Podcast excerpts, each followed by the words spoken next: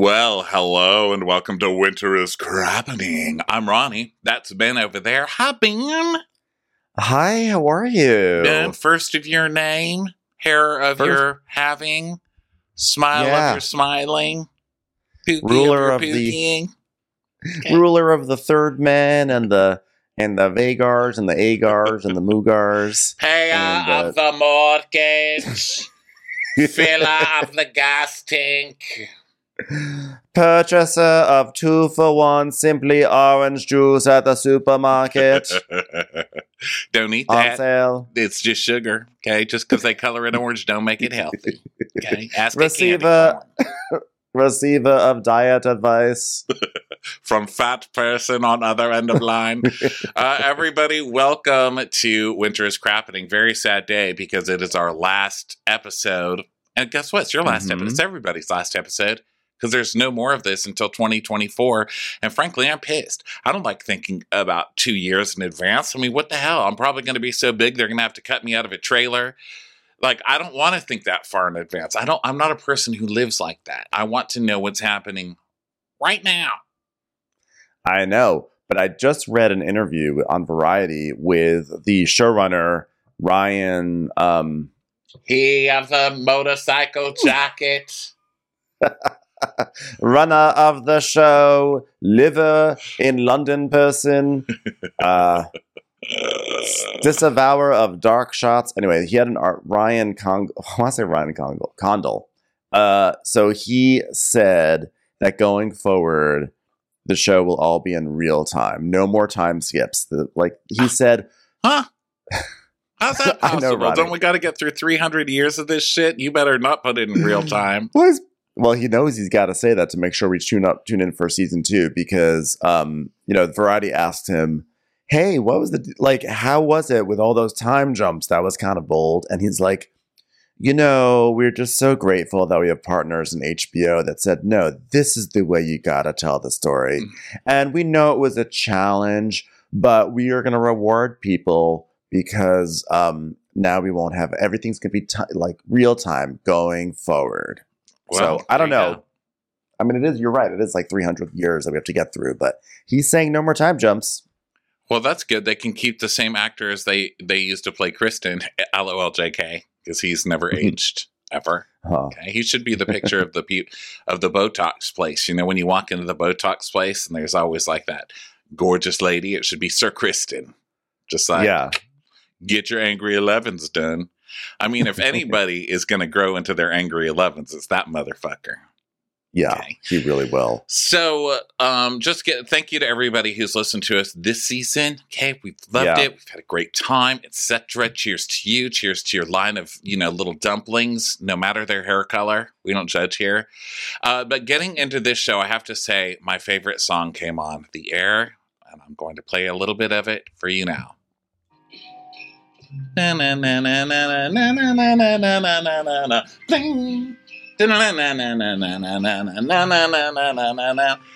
Succession, the preview came on. Oh my God. I get as close to dancing as I ever get when that theme song comes on. I just start kind of shaking my shoulders like. Pling. Yeah, I thought you were playing the Real Housewives of Ultimate Girls Trip Season 2 theme song there for a moment, so I was excited, but no, it was actual Succession. Can't wait for Succession to come back. Shiv, bring it on, Shiv. But guess what? This is not a Succession recap, but I will give you one line. Kind of is. I will give you one line from Mr. Roy himself. These people are pygmies. I mean, come on, you gotta love that show. Can't wait for you, spring 2023. You see, that's how to do it, Succession. Succession's like, we're gonna give this to you in the spring, this next spring, not in 2 years. Who knows? Who knows where I'm gonna be? Maybe I won't be committed to you anymore, Game of Thrones. Although I guess the last season of Succession was in last fall, so it kind of, if someone said, when is the next season of Succession coming out? And they said, in 2023. I was furious. I was furious then too. At least I'm fair. But now it feels close. Yeah. Yeah. So, but there is another Succession that's going on, and that is the succession of the Iron Throne.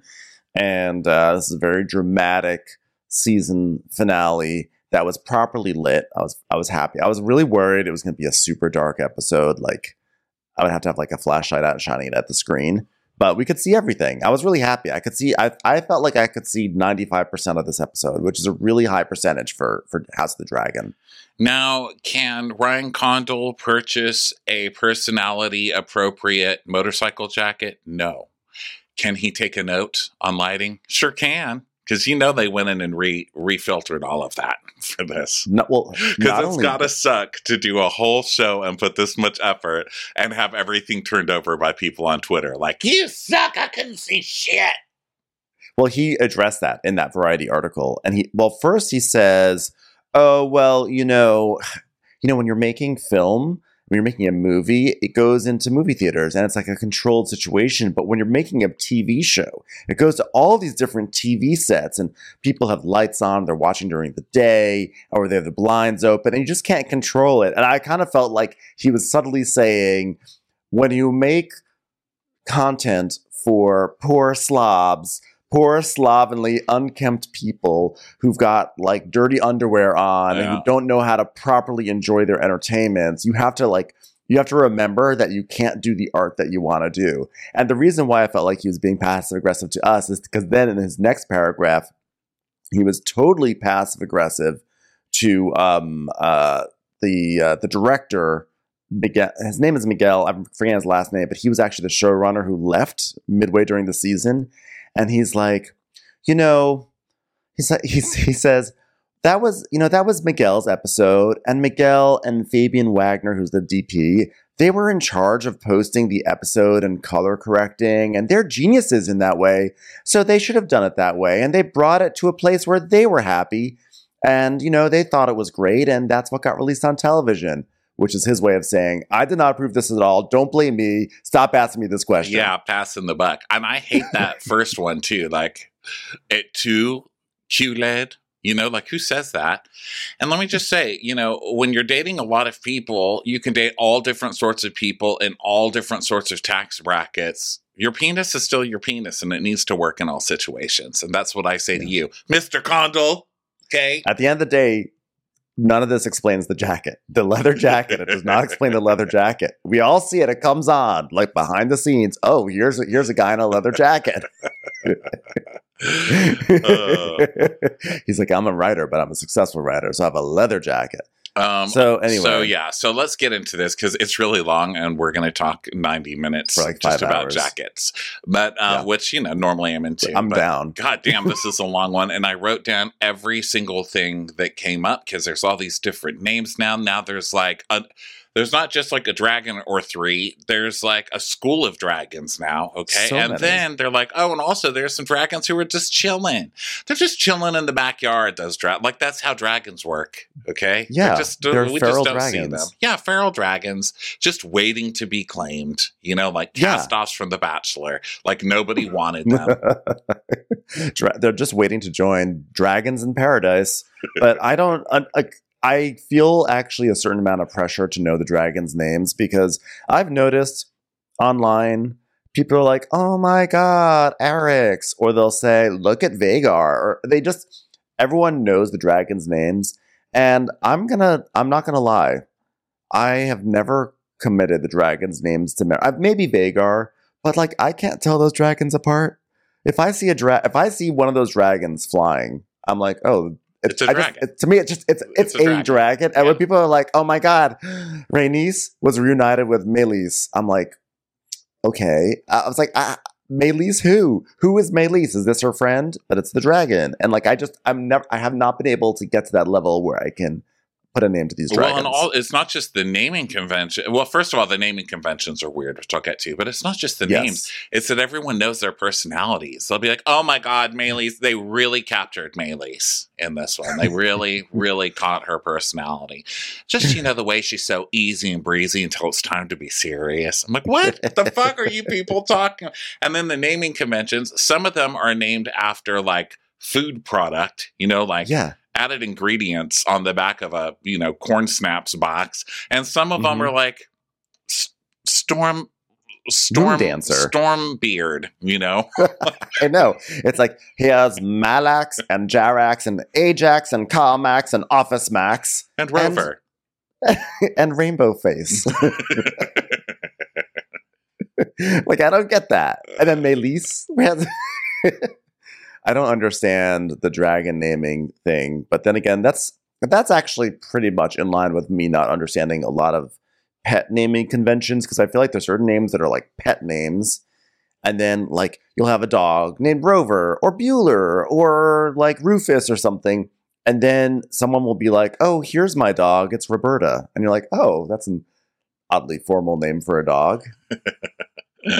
So we open with wind blowing eerily, and we see a slow flyover the painted table, the painted map table thing.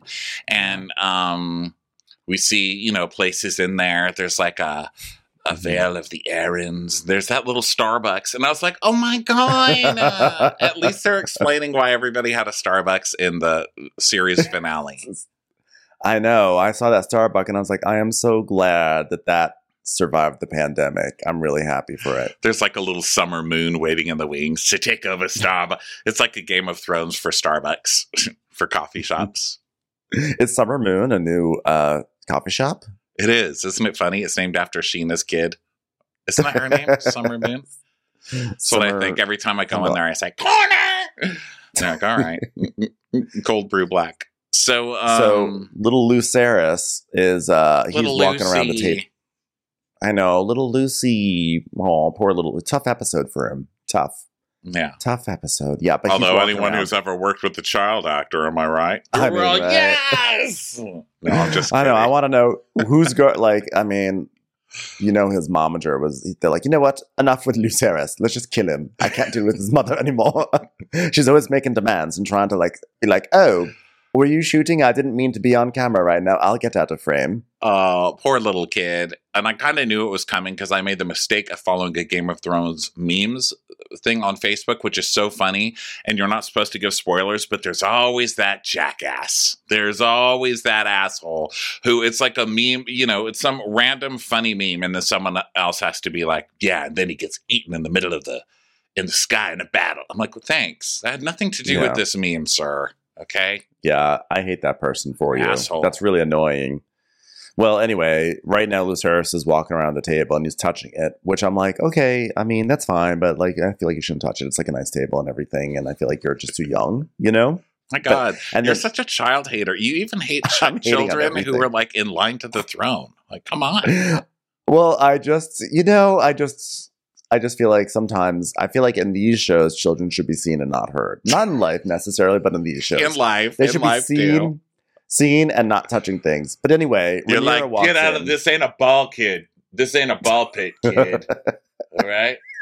Go fucking put your curlers in. This ball pit is only for well-behaved children who will not jump around. They will merely wade around and then remove themselves after 20 seconds. But Rhaenyra walks in and... Rhaenyra's whole thing, every woman on this show, the way you know they're pregnant is everywhere they walk, they put a hand on top of their bump. So she's walking, she's got the hand, she's like, hello, I'm just going to walk into a room with my hand on my bump again. I'm like, I have never seen, I've seen women put hands on their bumps, of course. But I feel like all my pregnant friends do not walk everywhere just like cradling their bump as they walk from room to room. Well, now that we've seen how so many people turn out on this show, they're probably doing it like it's a buzzer on Press Your Luck. Like, no whammies, please. Just like rubbing it for luck. So he's touching Driftmark on the map, and she's like, there you are. Get off realtor.com, okay? Stop. You're overthinking this. And he's like, the sea snake is going to die, isn't he? And she's like, come on, Lucy. And he's like, I can't be Lord of the Tides. I don't want to. He was the greatest sailor that ever lived. Wow, I got seasick watching ocean TV. I ruined everything. I can't do it. At which point, Rhaenyra then changes her left hand from her right hand on her bump to her left hand. She's like, must have one hand on it at all time. And she's like, Luke, well, we We don't choose our destiny, Luke. It chooses us. And it's like, but grandsire, let you choose whether to be, you'd be his heir. You told us so. You told us so. She's like, oh, God.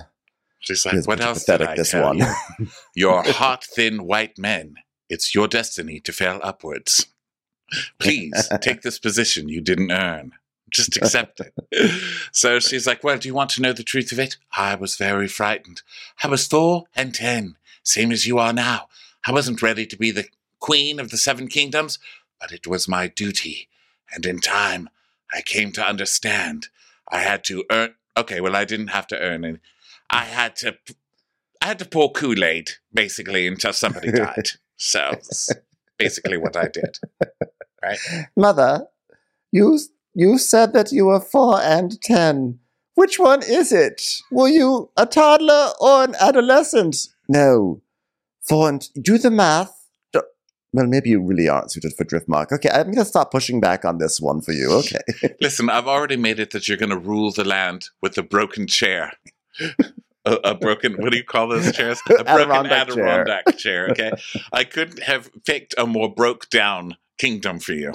All right. Come on. It's literally the easiest kingdom. Just show up. And if you're even 3 hours late, who cares? It's called Driftmark. The mark has drifted away from accuracy. No one cares about tidiness. It's literally just a buffet. It's called High Tide. It's a buffet. It's a seafood buffet. You are just overseeing the buffet. That's all. And he's like, but I can't be like you. I can't be like you. And she's like, listen, I'm not perfect and you don't need to be either. Now come here. Let me kiss your eye as a symbol of the thing you could have been missing that would have saved us from this whole mess in the first place. I kiss. So then a knight walks in. He's like, good morrow, princess. Well, Princess Rhaenys has just arrived on Dragonback, and she urgently requests an audience with you and Prince Daemon. And she's like, hello, Sir Laurent of House Evesaint. Why is it that every time I get a guard, they're bold? Why? Every single damn time. Are you all bold? Well, it's just that the stress of taking an oath of the cloak just really causes all our hair to fall out. There's so much going on in our lives, you know? So now Rhaenys walks in, and Ray's like, might we hope for news of Sir Corlys' recovery? Surely you bring nothing but excellent news for me today. Nothing that will disturb me frightfully, right? Viserys is dead. Wow, she's like, whoa. Geez, bedside manner. Damn. Goddamn, Rhaenys, come on now.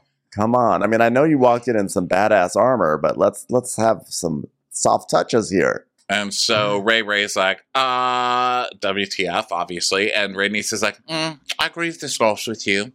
My cousin, your father,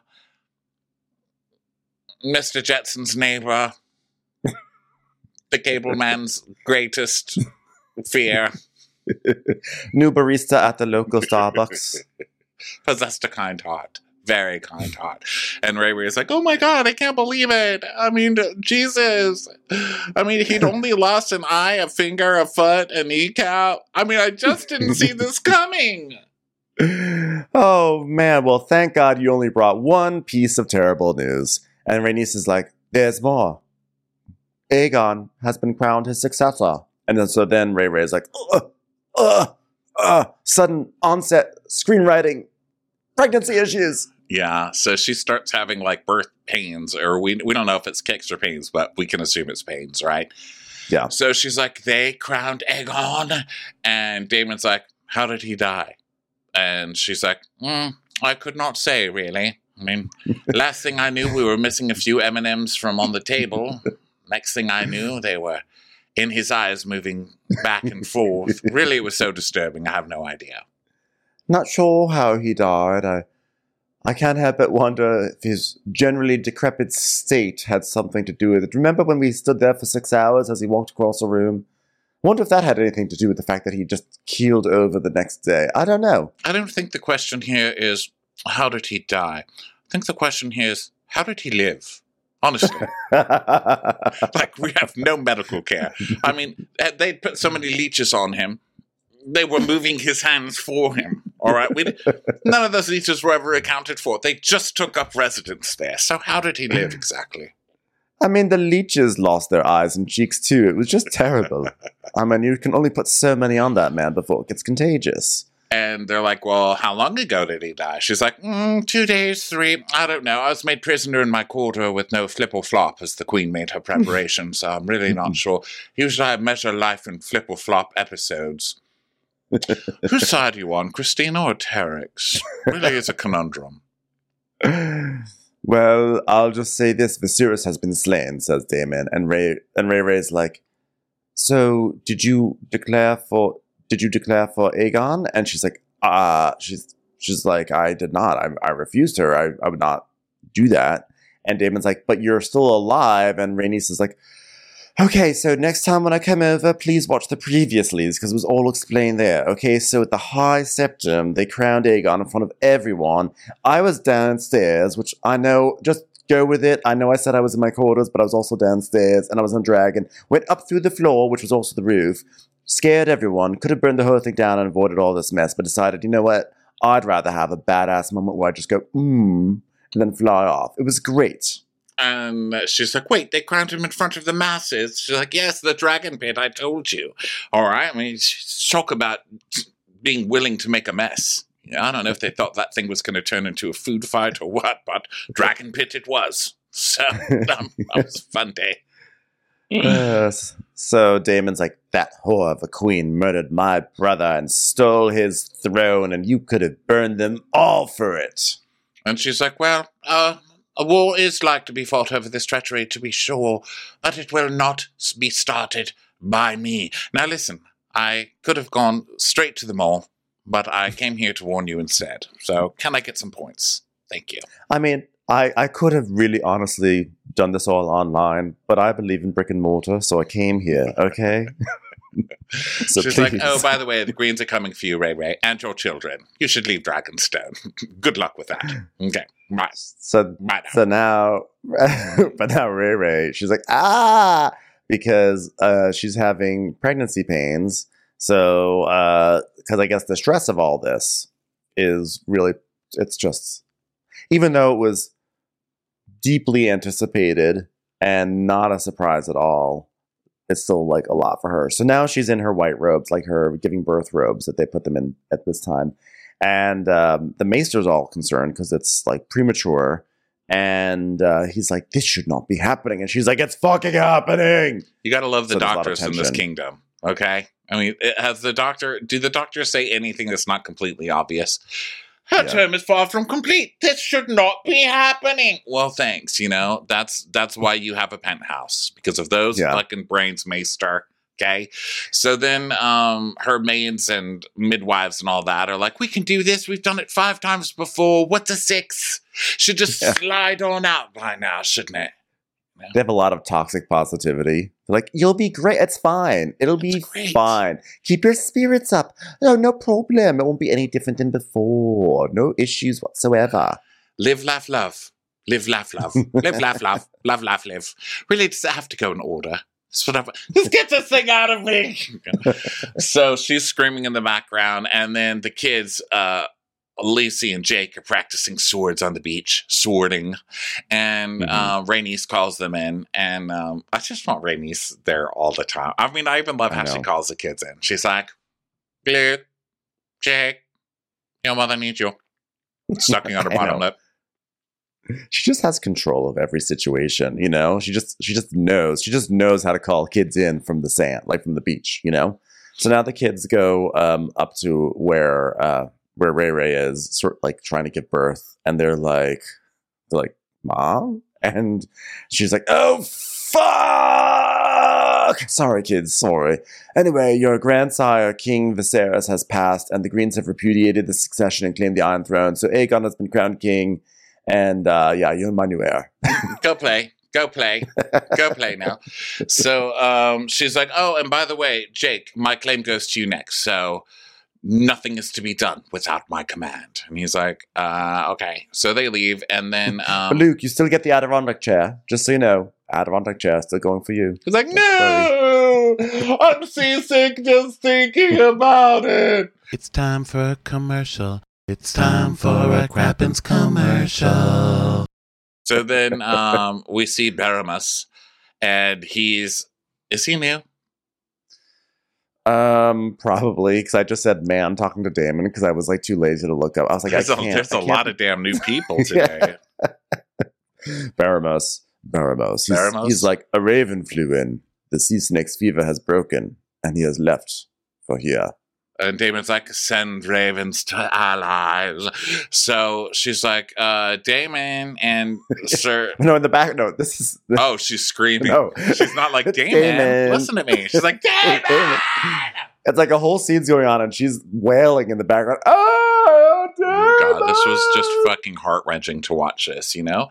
It's like the next day we're like, but oh my God, this was so tough to sit through. Like, can a woman catch a break on this show just once? Have we ever seen it where they're just like, I don't know, like you hear some moms talking about it, like volleyball games where they're like, let me tell you, I mean, everyone says it was hard. I loved being pregnant. It was amazing. And when that baby was ready, it just gave a little knock on my belly and it was great. It even came out dressed. I mean, it came out dressed, had a little bonnet on and a tiny little iron. Started ironing his own clothes. It was amazing.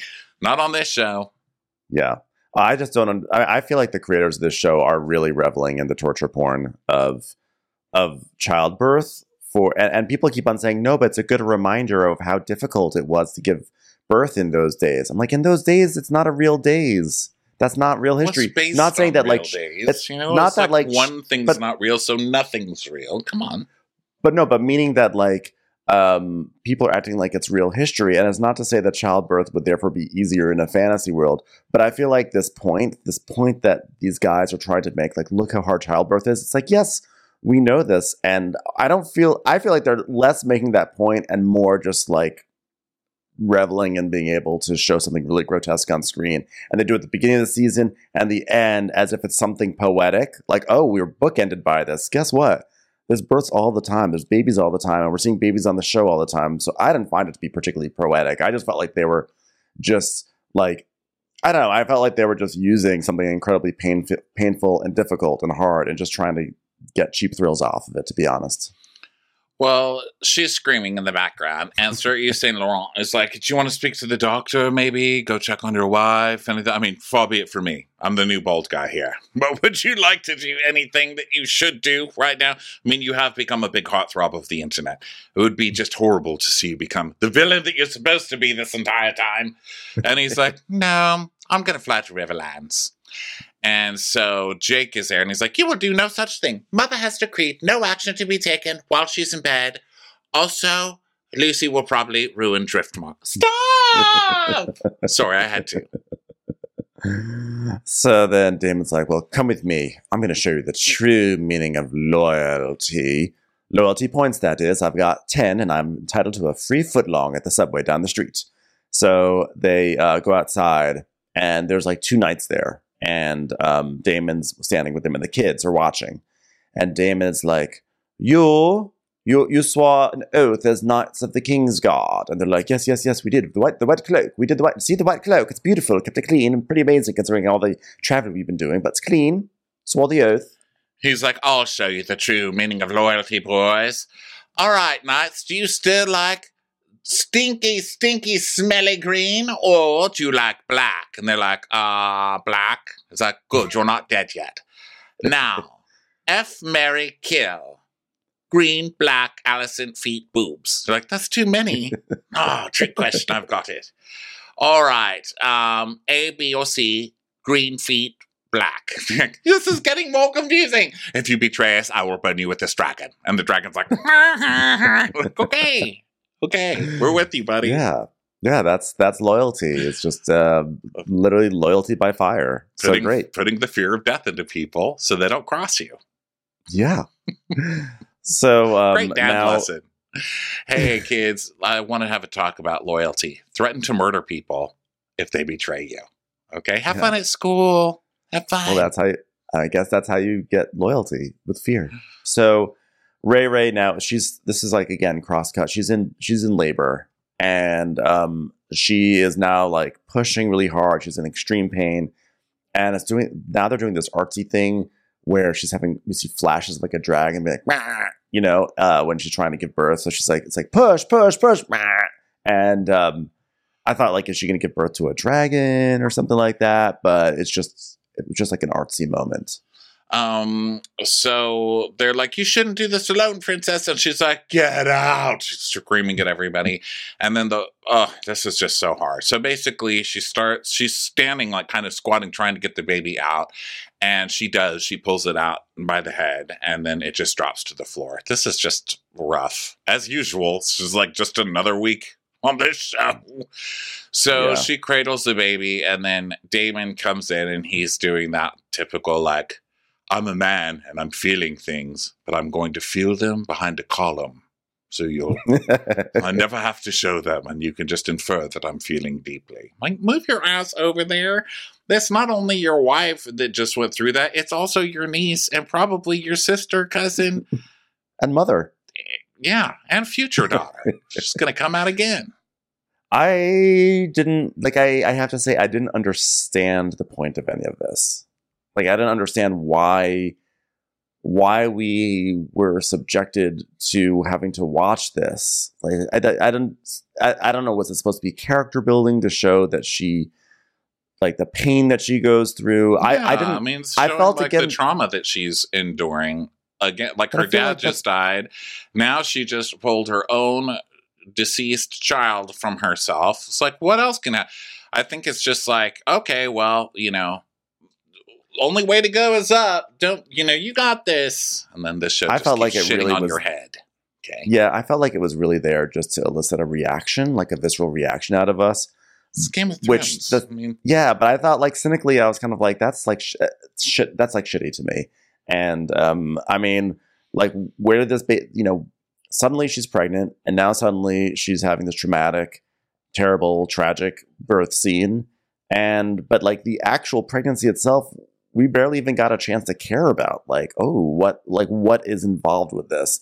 So I don't know. Again, I just felt like it just felt gratuitous to me, and not like and I don't say that in a way of like, oh my goodness, I'm clutching my pearls, I'm so offended by the gratuitous violence. I felt gratuitous in that, like, I felt like they were just trying to, like, make us go, ew, just for the sake of it. So, you know, or not even ew, but more like, for some people, really elicit like a very strong emotional reaction that's probably tied to some, you know, very real life experiences. And I just kind of felt like that was shitty of them. So Damon's outside walking all sad on the beach, and then it keeps cutting between him crying and then her crying, but apart from each other. They're not together. And yeah. Then we see the funeral and the pyre, you know, and, then guess who comes? The knight walks up the hill, and he's got like a little metal button on his knight helmet. So I don't know why anybody didn't know who he was, but it was one of the Bunn twins, and this one's Eric with an E. And he's like, I mean no harm, brothers. Has any man in a man bun ever meant a harm to anybody? And so he takes off his mask hat thing, and he's like, Daemon, and he bows, and he's like, look what I've carried in my pocket. Thank God for the return of cargo shorts. A crown. Like, you know, we're at a baby funeral right now. Like, could you maybe like wait like till the afternoon or something? I feel like the timing on this is not great. So, but they basically put the crown on Rhaenyra, and, you know, and then Damon's like, my queen. And then, you know, everyone starts bowing down, and it's like this big momentous, like, she is the queen. Everyone bows except for Rhaenys. Rhaenys just sort of stands and is like, I'm going to look at you proudly, but I also shall not bow. Mm-hmm. Yeah, and she's like, I'll stand across the room and just kind of smile at you. Mm.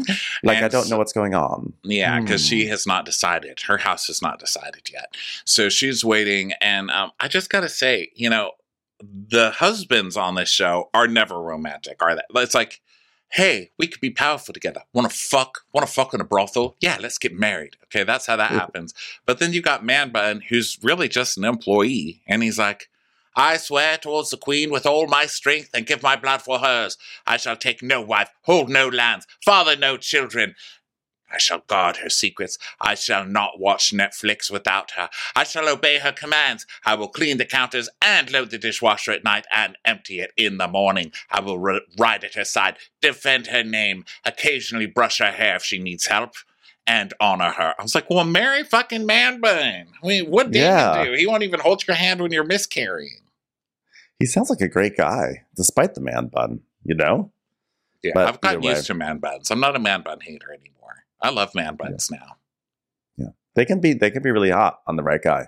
You know, I find that they're a sign of character, and they also look like a bell at a hotel reservation stand when you need something. You're just like ding. Yeah, I like that in a man. Yeah, it's like I like something that reminds you can be serviced. So now she's walking through a dark corridor, and she goes to like the map room. The table, the painted table, and they light the fire under it, so the whole table comes to life. It's like very beautiful, etc. And how come they didn't do that on regular Game of Thrones? It's like it doesn't come with instructions, you know. And or what's her buns didn't know. Khaleesi, she didn't know that those candles on the ground are supposed to go into the table. Okay, yeah, it's like a whole design. It's a shame. It's like she never realized there was night mode on her iPhone. You know, like there's all this functionality that she just missed out on, you know? Yeah.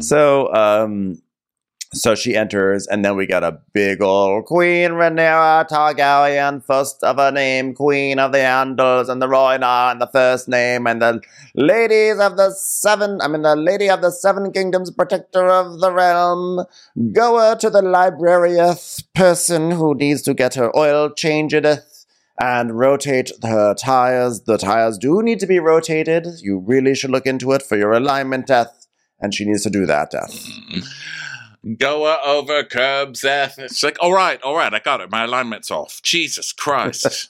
Can I just go to the table? So she's walking to the table for the first time with this huge staff and council and everything. And I really like that. She's like, you too, Bela. She takes the girls with her, which I really like. So they all surround the table, and she's looking around, and she's like, what is our standing? God damn, this is a big kingdom. Really? Why is the home goods so far from the Starbucks? Has no one complained about that before? Do we have zoning here? Is there a zoning person here?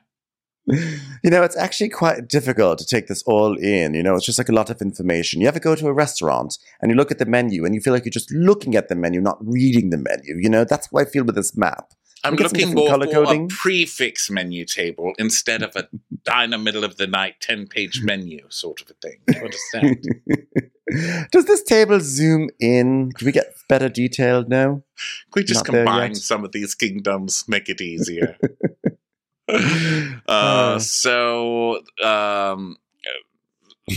You know, they're like, we've got 500 men at the freeway. We've got another 100 crossbow people on the bridges.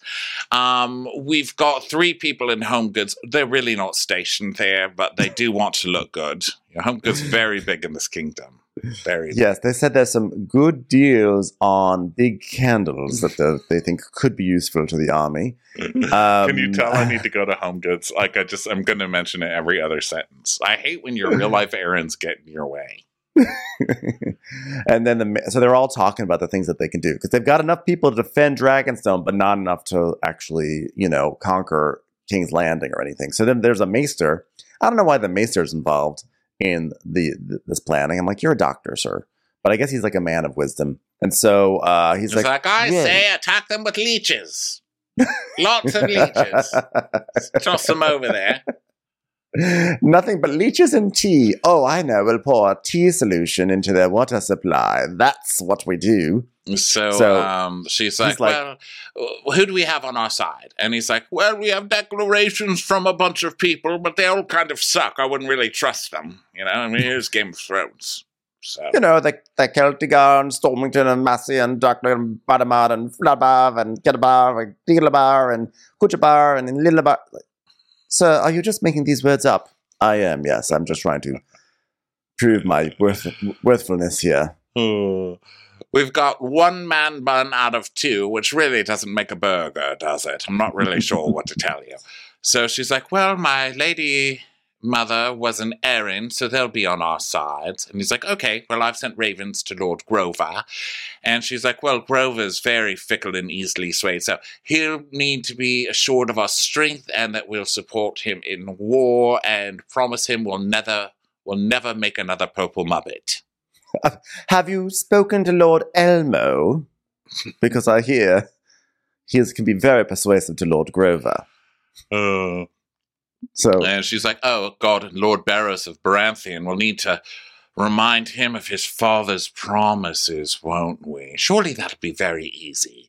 We'll just send somebody over who's in no danger at all, promise him nothing, and basically just thinly veiled threats. Just send him some of those. Should work out great.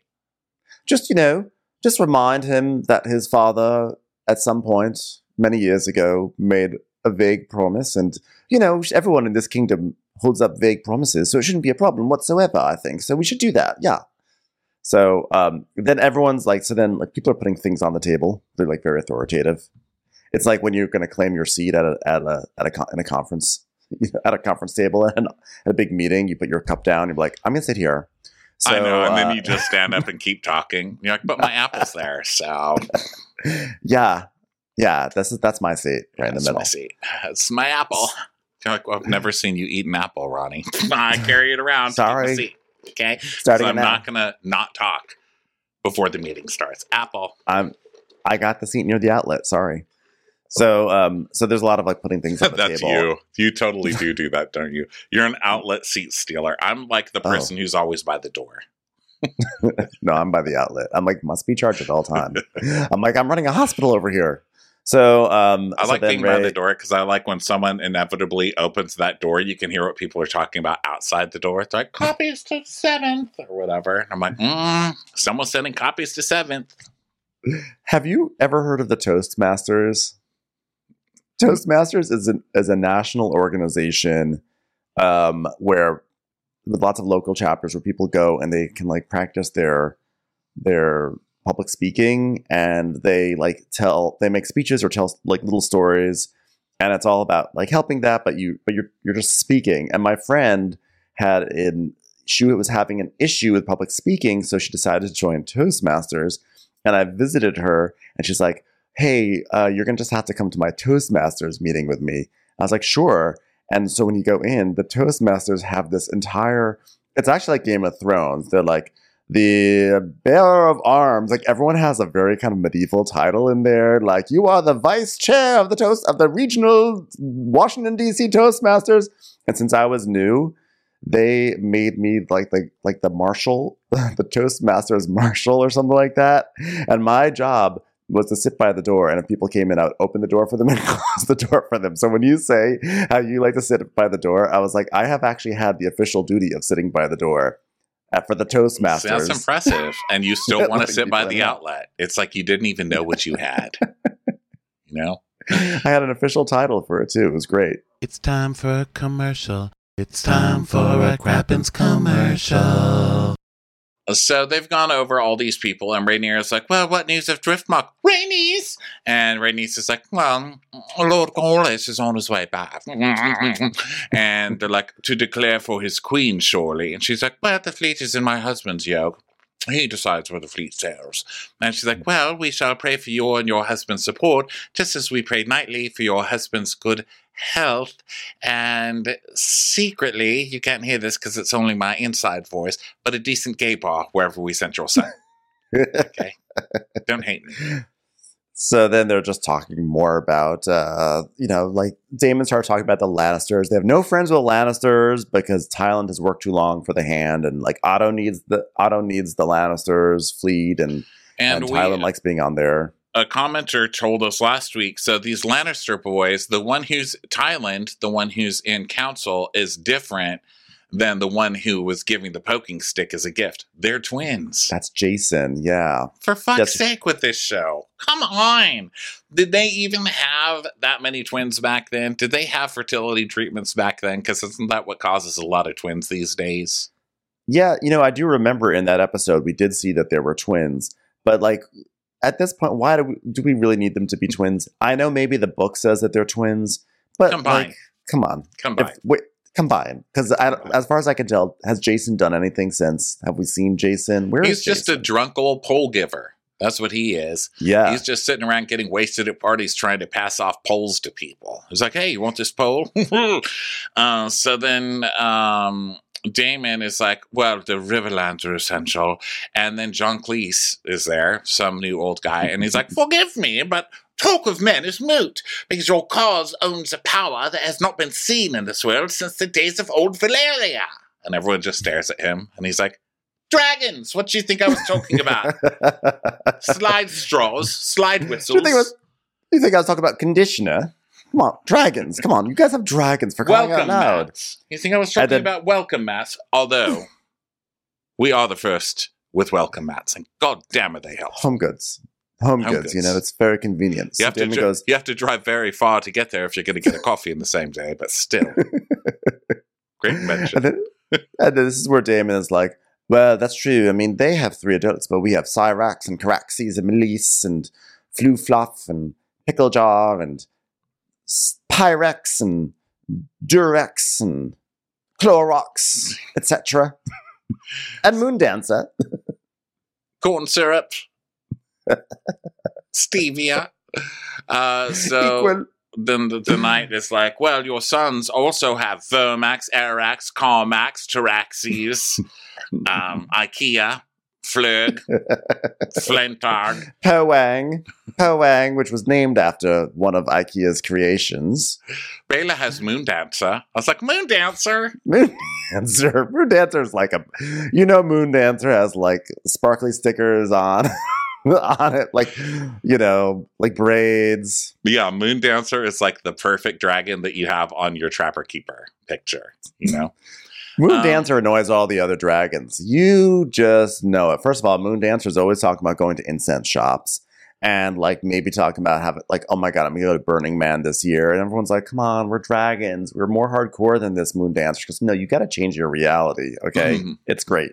So Ray's like, none of our dragons have been to war, guys. Training's kind of important, okay? And Daemon's like, well, also, sorry, there's still more dragons, all right? We've got lots of unclaimed dragons, lots of strays around. We've got Sea Smoke.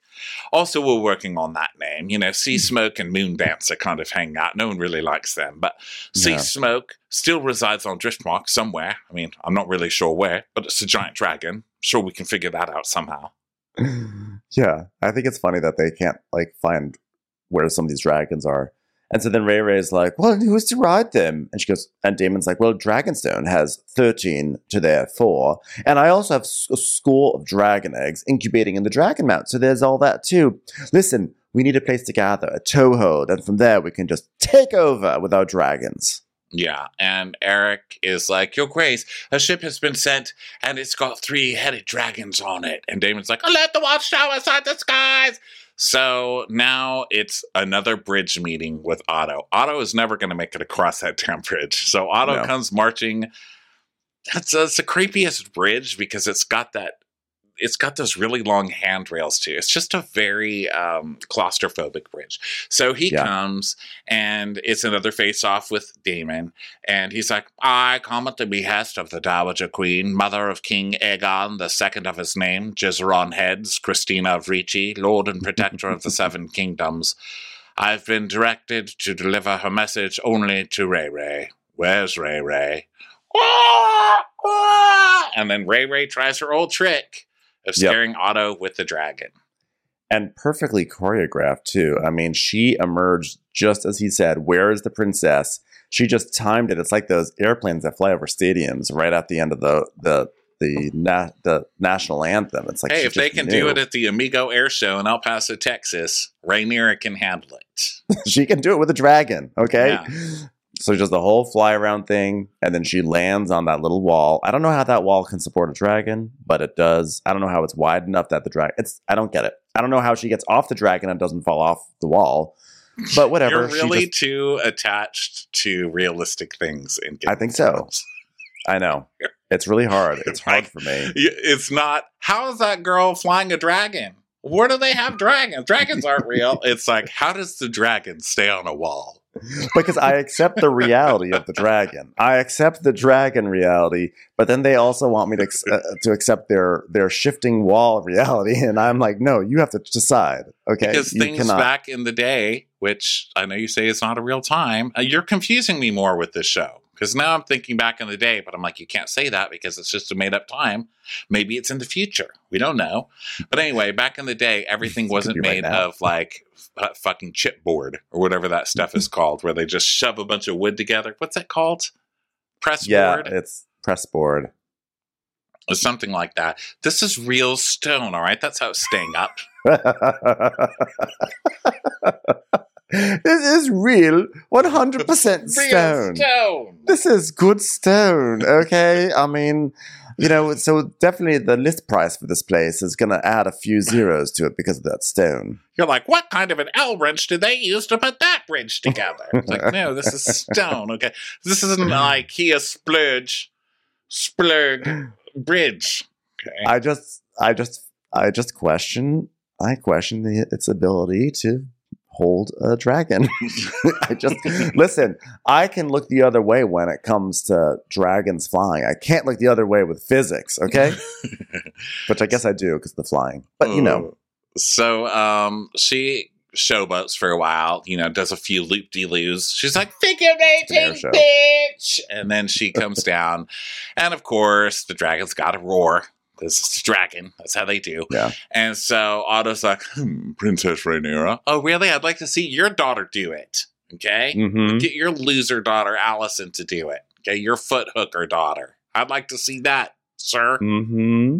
And she goes, I'm Queen Rhaenyra now, and you are all traitors to the realm. And so Otto's like, well, King Aegon Targaryen, second of his name, in his wisdoms and desires for peace and ejaculation, is offering terms. Acknowledge Aegon as king and swear obeisance before the Iron Throne, and in exchange he'll give you an umbrella that you can hold as you walk under his window. Yeah, and he's like, well, you'll get to keep Dragonstone. That will pass to your trueborn son. Lucerys will be confirmed to Driftmark. Your sons Daemon and the other one, will also be given high places in court. One of them can pour some Kool-Aid every once in a while. One can clean the cups. One can hold the cups. One can wipe the lipstick off of the cups. Lots of cup things to do for your children. Yeah. And Daemon's like, I would rather feed my sons to the dragons than have them carry shields and cups for your drunken usurper cut fitness of a king.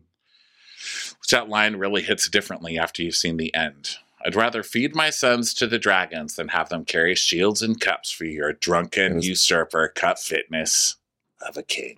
Well, so Otto's like, well, Aegon Targaryen sits the Iron Throne. He wears the Conqueror's crown. He wields the Conqueror's sword.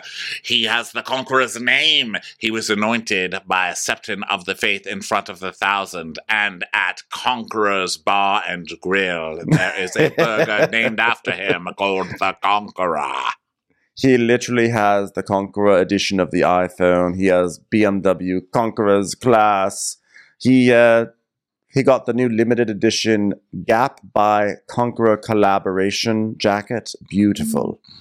So any symbol of legitimacy belongs to him. And then there's Stark, Tully, Baratheon. I'll just wait for everybody to let those names go ding, ding, ding in their head. Houses that have also received and are considering news from their king. It's like, well, ain't that a PR spin? It's like, who are considering what we've told them? I mean, we don't really know yet. But it's very Hollywood. Fingers crossed. It's very Hollywood. When you speak to writers out here in Hollywood, they're like, oh my, like, what are you working on? Oh my God. So George Clooney's assistant has my script on her desk right now. So doing a lot. And that's, by the way, people say that all the time, stuff like that, including me. So then Rey is like, she's like, well, guess what? Stark, Tully, and Baratheon all swore to me 20 years ago when I was a child, and it was actually a lot of people who are dead now. But they did do it. It's a really good swear. It'll work. It holds up. Otto's like, stale oaths will not put you on the Iron Throne, Princess. The succession changed the day your father sired a son. I only regret that you and he were the last to see the truth of it, you big dum-dum.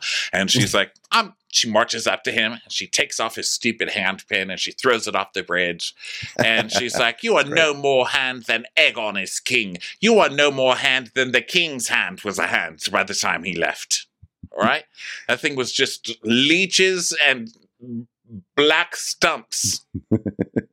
He's like, well, that was a one-of-a-kind pin. I'm a little mad about that. But either way, Grandmeister, so the Grandmeister is like, comes with like a little, it looks like a letter, and then he hands it over and she unfurls it, and guess what it is? It's the page from the book that she tore off back in the first episode. Yes. I'm surprised Alicent didn't try and have her arrested with that shit. By the way, remember when you tore out that page in the book? Arrested, bitch! Alright? Listen, we might not have brought dragons. Turns out, much like Al Capone got caught by the tax authority, you got caught by the book Page Ripper Association. And you're going to page ripping forever. Karma is coming due. I'm like, you know what, Alicent? Maybe it's time to start like researching tape. Okay, yeah. You had this page all this time. Tape it back in. It's so Alicent too to be like, oh look, you ripped out this page, and I got mad about it, and that's what I kept all this. Like she thinks it's something like romantic, you know? Like remember that page, that time when we were just young girls and that page was such a big deal to me. But really, it's like, Alicent, after all these years, you're still holding on to something you got pissed off about all those days ago. Yeah. Alicent. Yeah. Grow up, Alicent, and put on some socks, for Christ's sake. So Daemon's like, well, she can have her answer now, stuffed in her father's mouth with his withered cock. Let's end this fast. Daemon's like really on one today. Like he's really... Daemon, literally everything that happens, Daemon is the biggest negative influence, you know? Like, even when Rhaenys came in, she's like, well, guess what? Your dad died. Someone killed him! Okay, well, you know, now the king, whatever, Aegon has been crowned. That motherfucker killed my brother, and now... He just, like, jumps to the worst conclusions every time. And now it's, oh, yeah? You want an answer? Well, stuff it in his goddamn mouth with his cock. His withered cock. I know. He's like a very angry sports fan whose team just did not make it into the playoffs. Yeah, you know? He's tipping over a fucking Volkswagen. So then he, like, draws a sword and he's like, Sir Eric, bring me Lord Hightower so I may have the pleasure myself. Sir Eric! Oh, I'm sorry. I thought you were saying Sir Eric. I said Sir Eric. Me? Yes, you. It's Eric. You're the Eric here. No, I'm actually Eric. Which Eric do we have here? It's Eric. So Syrax hears them, sees them fighting. So he's like, wah! And then everybody's pointing swords at each other.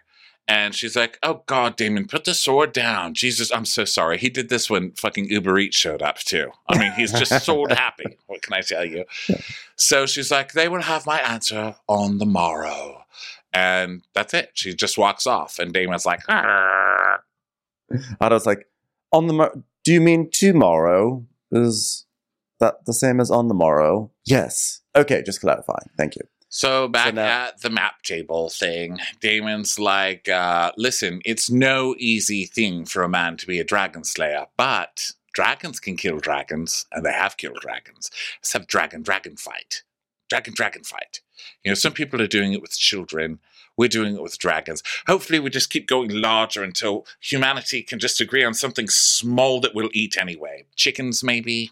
Turtles? I don't know. Would people show up for a turtle fight? Maybe a turtle race. I don't know.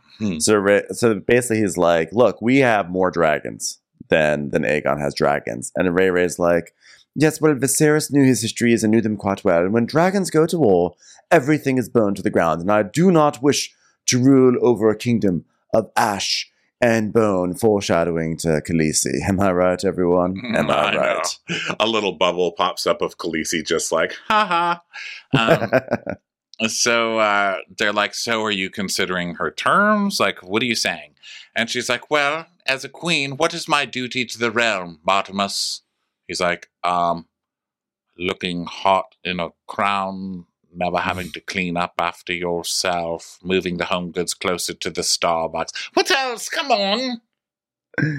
And basically Daemon's like, that's your father talking. And she's like, my father's dead, and he chose me as his successor to defend the realm, not to cast it into war. And he's like, well, the enemy has declared war. What are you going to do about it? She's like, clear the room. So now they're going to have a one-on-one talk. It's serious. So then Rhaenys, it's so funny. So everybody's leaving, and Rhaenys is the last, and she passes them, and she's like, just gives a little smile, like, oh, God, couples fight. Love it. I'll be right out here listening.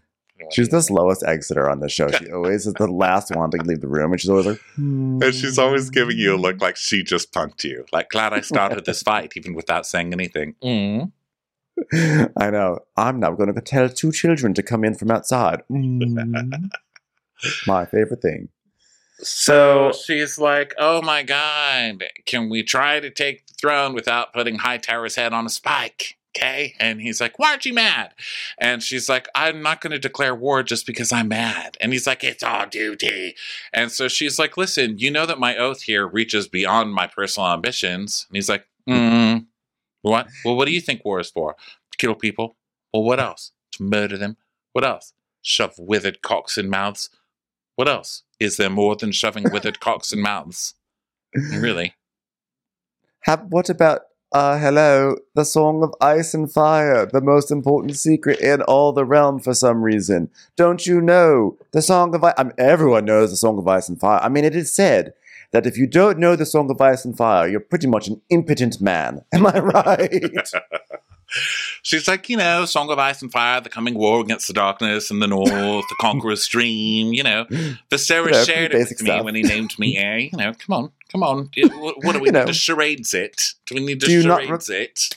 Do you not remember the dream that said someday the Starbucks will have a drive-through? You don't even have to get out of your car. It was all part of a vision. What? Come on, you have to keep up here. So he grabs her by the throat and starts strangling her, which, that's great, you know. I love when we make heroes out of such terrible fucking people. Like, we didn't all see this coming. We're like, oh my God, he's so cute.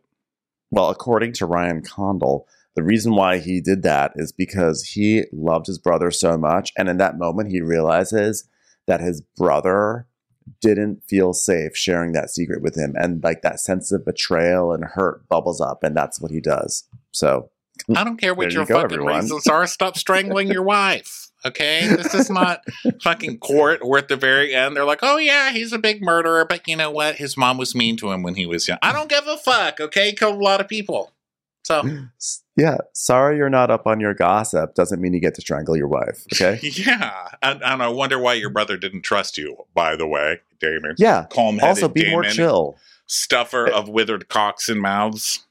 If there is a secret that is being told to you and you don't know it, you don't choke the person that's telling it. You just sort of be like, oh, yeah, no, I totally know all about it. But refresh me a little bit about how it goes again. That's what you do. And he's like, well, my brother was a slave to his omens and his portents and anything to make his fact. Did he seem to kind of talk like that? This kind of had like a, maybe I just noticed it, but his voice, maybe because he doesn't talk very much, but he's like, my brother was a slave to his omens and his portents. And he says, anything to make his feckless reign appear to have a purpose. Dreams don't make us kings. Dragons do.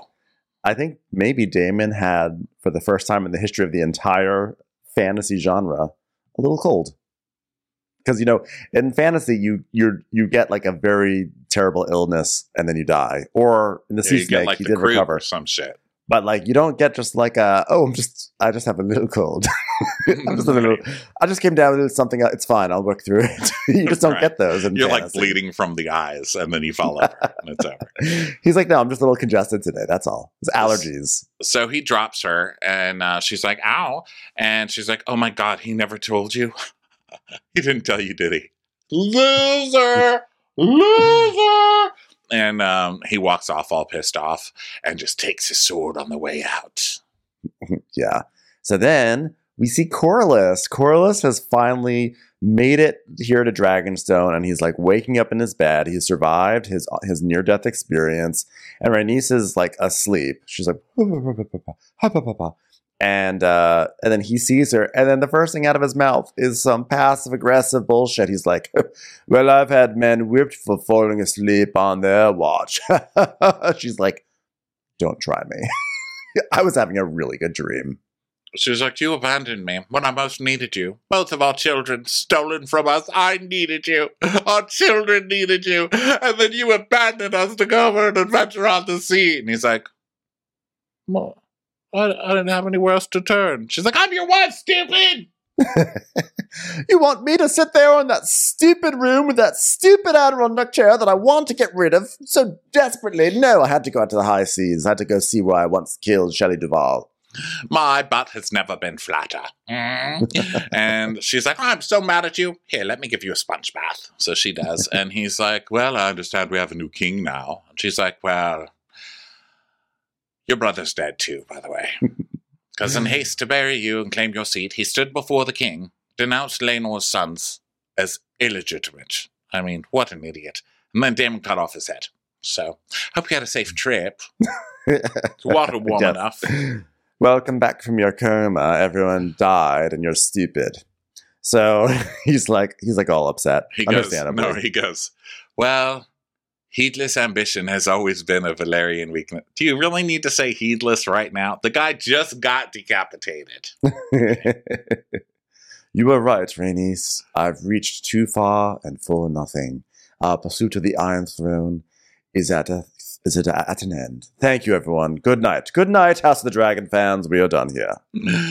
Well, we shall declare for no one. We shall return to high tide to be content with our grandchildren. She's like, too late, stupid, because our grandchildren are heirs to the throne now, and they're going to get killed if Aegon's the king. And he's like, oh, but Rhaena was complicit in our son's death, right? Aren't we still mad at that? I forget what we're mad about when I'm not with you. She's like, yes, but she's also the only one keeping this kingdom together because all these asshole men want to go to war, and she's the only one that's kind of like, chill for a moment, okay? So then, speaking of which, we then go to the war room, and there's Ray at the table, and all the guys are talking, and now Corlys is joined with Rhaenys. Rhaenys is like, we're here. And he's like, my lords, my lords. And Ray's like, oh, well, you know, brings much relief to see you hale and healthy again.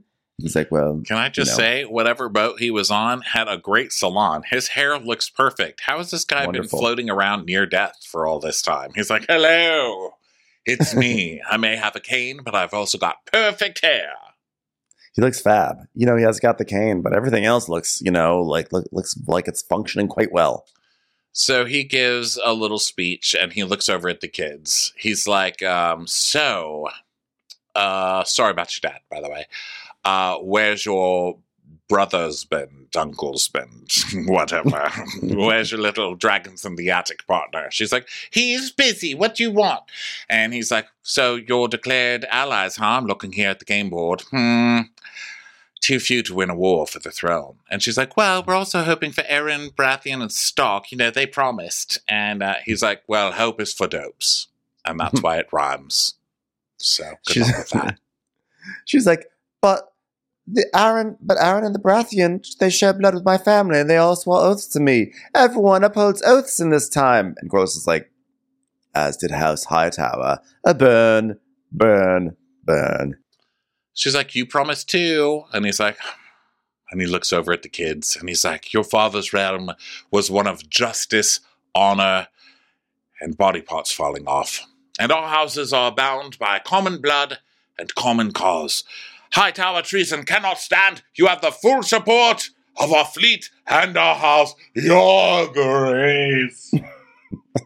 Well, that was a pivot. 2 seconds ago, he's like, I can't wait to retire and watch Netflix. Now he's like, I'm in it and I will call all the shots. Yeah. So she's like, you honor me, Lord Corlys. And, she's like, I want to keep the realm united, but I don't want to start a war. And he's like, well, and so they're going to be like, okay, here's what we're going to do. He goes, by the way, I love this part. He goes, oh, by the way, because remember how I almost died in the Stepstones? Well, guess what? Because it was like the 10th time we went to the Stepstones. This time we decided to actually put garrisons up. Oh, so we control them now. Oh, and we'll put in a blockade and we'll just like starve King's Landing. So that's all set. I was like, oh, okay, fine, great. Yeah, he's like, the triarchy has been routed, the narrow sea is ours, and there's even an AMC dollar theater. on the edge of town. So we'll starve the fuckers. And really inspired by Nicole Kidman, I have to say. Those ads were very, very effective. Rhaenys is like, I shall take Meleys and patrol the gullet myself. Mm. So everybody's happy, which we know cannot stand on this show. Right. So Ray's like, okay, so if we have enough swords to surround King's Landing, then we must have the support of the Winterfells and the Eyrie and Storm's End. So let's get on that. And Brent Vartamos or whoever is like, all said ravens. And then Jake's like, no, we should take dragons, mother. They're faster than ravens and they're more convincing. Send us. What could go wrong? Nothing is convincing like a little child on a dragon. What could go wrong? Right. So anyway, so too, I'm like, wow, look, it's a giant pickup truck and a 5-year-old's getting out of it. Yeah. Guess we better get back to work, guys. So Jace is going to go to the north and he's going to go to see Lady Jane Arryn. And then he's going to go to Winterfell to see Lord Kragan Stark. And then Prince Lucerys, he's going to go south to Storm's End to see Borros Baratheon. And the whole thing is they're supposed to be like, before you start kneeling towards any weird, Aegons, just remember, Rhaenyra is alive and she was the one that you all had an oath to. So that's the plan. So she's sending the boys off. They're on the balcony, and she's like, listen, as Targaryens, it said we're closer to gods than men. But if we are to serve the 7 kingdoms, we must answer to their god. If you take this as errands... you will not take it as warriors. Swear it to me, now in the eyes of the 7. Do it on this book. Do it on this holy, holy book. And they're like, okay. And they touch the book. And then she opens it, rips a page out. She's like, sorry. Just love people not knowing the ending to things. Your oath is slightly less oathy now. So, so basically they're going to go fly off and everything, and everything's going to be great. Everything will be totally fine. And they fly up, and the Targaryen theme plays while they're flying over the seas. It's like, rah, rah. And it's very exciting and stirring. And I'm like I'm very into this. I'm starting to feel like, okay, the show is like, now we're leading to a big moment here. We're rallying troops I care about aside. Very excited. She's like, Lucy, Storm's End is the shortest flight, so you have Baratheon blood from your grandmother, Rhaenys. So Lord Barrows is proud, and he'll be honored to host the prince and his dragon. It's going to be great. You'll go there. They'll probably have twisty balloons. I don't want them to scare you. I know you don't like dogs, but sometimes they're twisted to look like dogs. They can't bite you. They're just balloons. He's like, oh, I'm sure you saw it. I want to drown. She's like, it's on land.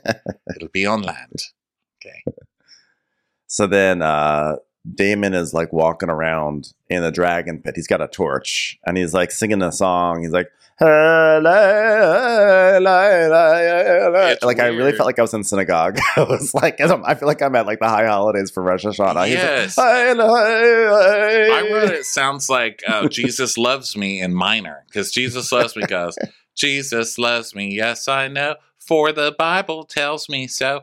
But it sounded like that, but it's like, hey, la, la, la, la. It's like, jeez. It's like, is he a cantor on the side? So, a cantor singing Jesus Loves Me in minor. I know. Perfect. He's very confused about his direction. So he's walking around the darkness, and then he puts down a torch. And then there's like a dragon. The dragon's like, rah! The dragon's like very angry. And then they look into each other's eyes. Well, the dragon lets out such like an old man dragon fire too, because he's like,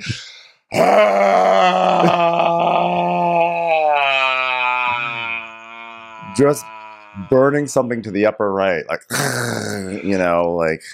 Not happy. And not then a happy he dragon. Brings his face up close to Daemon. You know how they do. And I do love that because, now that people said, watch the personalities of the dragon. Like, I'm always trying to read the dragon's faces. And this dragon really did have this, like, old jaw. Like, his bottom jaw is kind of uneven. He's like... like, that dragon's like, get off my lawn. Oh, that dragon is Vermithor or Vermithor. I'm not sure how you pronounce it. And it was the old King Jaehaerys' dragon. And then after he died, this dragon hasn't done shit since then. That was a long time ago. Oh, I thought it was a wild dragon that had not been tamed. Wow. No, this is who knows? Vermithor. Who knows? So then he gets up and gets face to face with Daemon, but Daemon's like, little ones to him belong. They are weak because we are strong.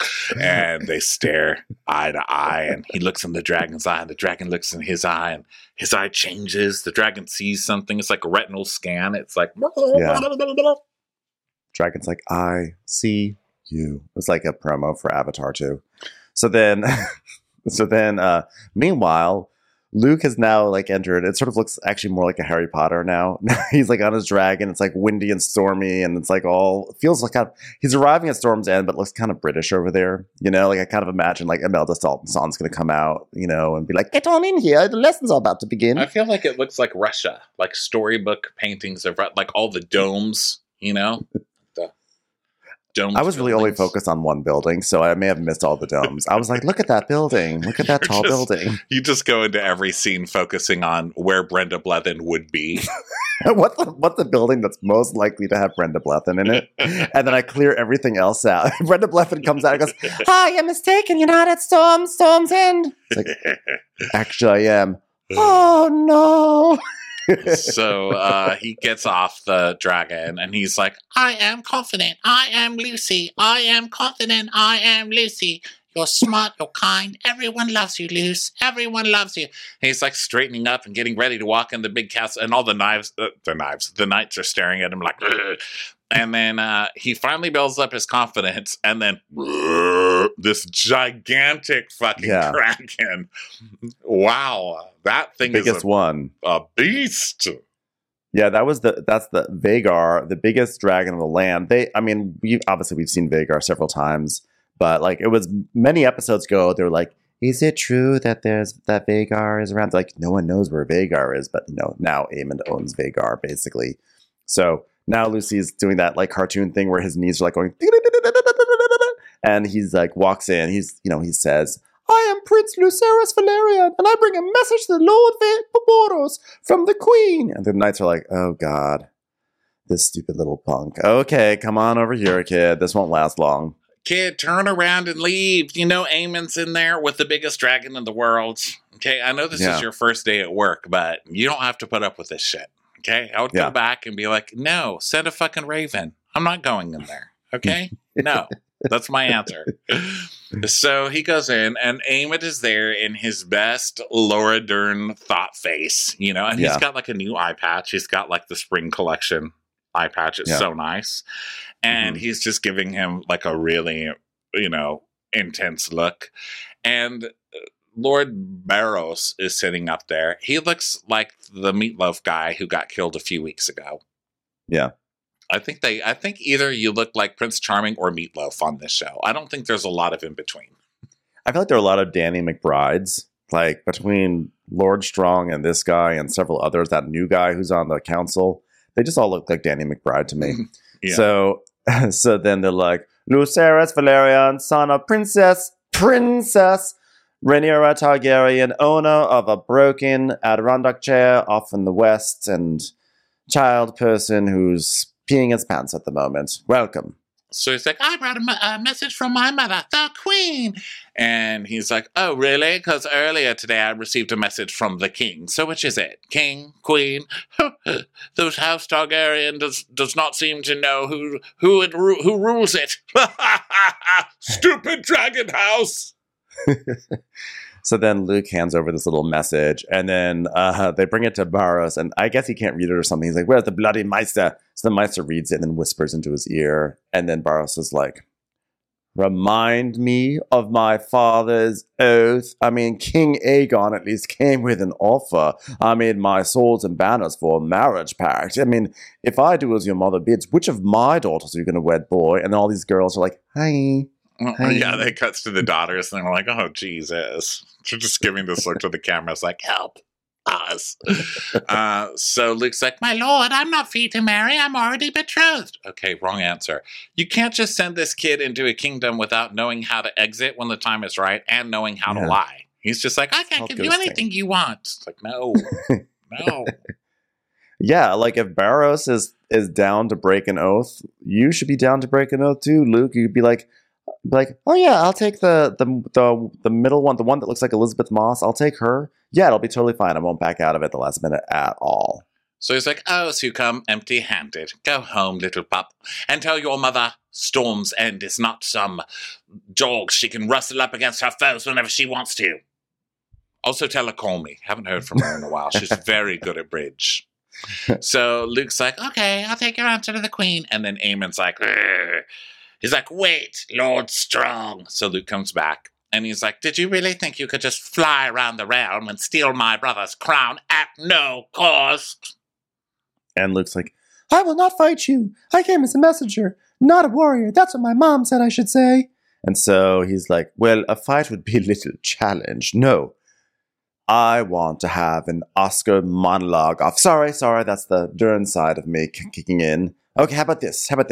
I want to take your eye as payment for mine. One will serve. Dinosaurs are people too. Sorry, let it slip in again. And he's like, don't worry, I won't blind you completely. I just want to give your eye to my mother. And he's like, no. And he's like, oh, so you're craven as well as a traitor. So he runs at him with his knife pulled. And then Luke pulls his sword like, ah, mister. And Borros is like, not in my living room. Jesus Christ. He's a messenger and I'm not going to have bloodshed beneath my roof. All right. We just got the floors done. So take him to his dragon. Now get him out of here. So he's like, thank you, sir. So he leaves. And then he just keeps looking back because he knows something's not right? Yeah. And he goes up to his dragon. And while he's looking, he doesn't see the big dragon. And then he goes up to his dragon. He's like, listen, okay, just fly, just focus. Okay, you just need to be focused. You just need to be calm. Yeah, he says, pay attention and obey. Please obey me. Right. He's like, listen to what I say. So he mounts the dragon and he yells fly and they take off. And there's no music. It's just lightning and thunder. It's bad. A huge storm. This is bad. I thought he was going to get hit by lightning, personally. I was like, we knew something bad was going to happen because there was no music. I was like, either the other dragon's going to come or it's going to be lightning. And it went like for a pretty long time that he was flying around, and I was like, this is bad. This is bad. Like it was suspenseful for me. I was like, this is not going to end well. So he's flying through the storm, and we just hear the sounds of the storm and a distant growling. And he keeps looking behind him, but there's a storm, so he can't see. And then he looks above him and that fucking gigantic dragon is above him. And he's like this little tiny thing. And then this humongous dragon. Oh, yeah.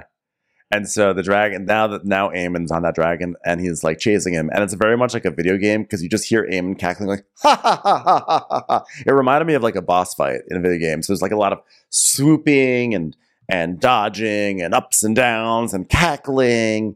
And, Luke's just trying to reassure Eric's like, focus, come on, go, like, focus. And he's like, I see you. Yeah. And it's like Draco Malfoy behind him. They're flying and it's like this shock of blonde hair and you just hear, and he's running or flying. And then Vhagar snaps at him. And Aemond is just laughing as he chases him. And so the kid, Lucy, sees two mountains that are closing in or whatever. So he little canyon, yeah. Flies in and it's too tight for the big dragon. Okay, that's where you just stop. Okay? Stop the dragon. Just chill for a while. But no, he doesn't. He keeps going through there. And then the big dragon's flying over him. And then Draco's above him going, you owe it that boy! Chawooga! So I didn't really know what that meant, but I like the cartoon sound. Yeah, and like the dragon's getting distracted, so like and so Luke is basically like, no, serve me,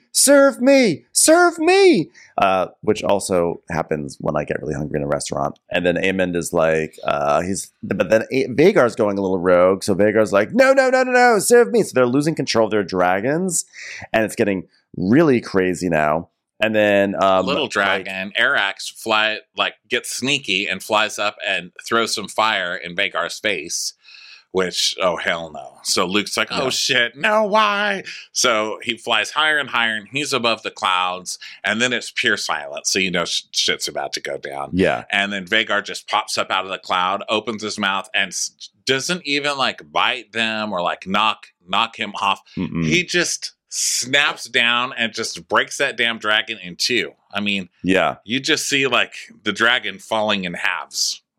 Yeah, it's just like he bites that dragon in half. It was very intense, and Lucy and then in the sky with Aegon's, with Aemond's. Poor kid, I love you, Lucy. So Aemond is like, Vhagar, no. But so Aemond actually shows some regret on his face, which was surprising. He actually is like, it seems like he understands the ramifications of what has just happened. And he seems actually like a little sad, like, oh shit, like this got a little out of control. Yeah. So he knows he just started a war, that piece of shit. Oh, and the actor was on the Behind the Game of Thrones episode. And he's so funny because he is so actory. You know when actors are just like so... I call them Laura Linney's because that's how Laura Linney is. Mm-hmm. They're like, hey, what was it like being in King Kong? She's like, well, when I took the role, I originally just curled up in a ball and I thought, what would it be like to be in this climate 24 hours a day? And I said, Laura, your name isn't Laura anymore. It's like, shut up. And that's how this guy is. He's like, well, when Aemon realizes his dragon did what it did, he has to really confront who he is for the first time and say, is this who you want to be? Or is it who you were born to be? Dun, dun, dun. Okay, you're an actor. We get it. Yeah, seriously.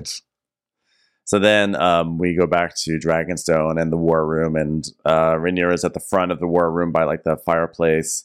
And Daemon walks in slow motion through all the madness. And it's like, we just hear music and we don't hear anything. And he walks up to her and he pulls her aside and he says something. And then she kind of like lurches forward, like she's doubling over in grief.